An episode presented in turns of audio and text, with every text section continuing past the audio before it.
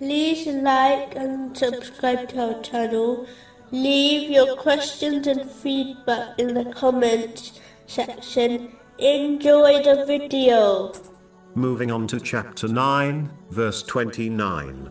Fight those who do not believe in Allah or in the last day, and who do not consider unlawful what Allah and His Messenger have made unlawful, and who do not adopt the religion of truth. Striving in the cause of Allah, the Exalted, includes struggling against one's true enemies, namely, the outer devil, one's own inner devil, and misguided people.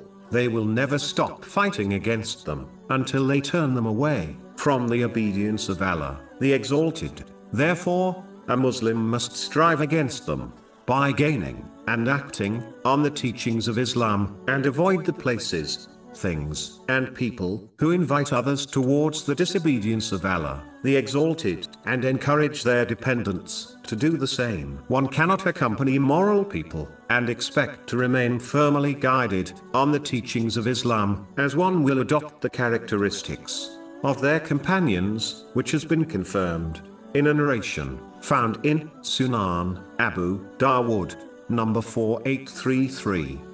Moving on to chapter 9, verse 30. That is their statement from their mouths. They imitate the saying of those who disbelieved before them. May Allah destroy them. How are they deluded?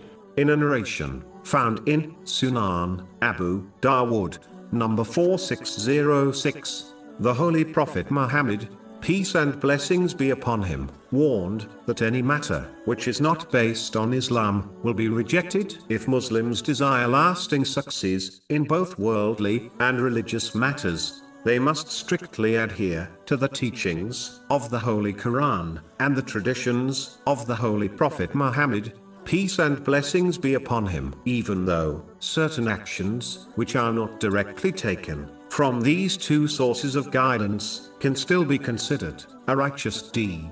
It is important to prioritize the two sources of guidance over all else, because the fact is that them or one acts on things which are not taken from these two sources, even if it is a righteous deed, the less they will act on these two sources of guidance. An obvious example is how many Muslims have adopted cultural practices into their lives which do not have a foundation in these two sources of guidance. Even if these cultural practices are not sins, they have preoccupied Muslims from learning and acting on these two sources of guidance, as they feel satisfied with their behavior. This leads to ignorance of the two sources of guidance, which in turn will only lead to misguidance.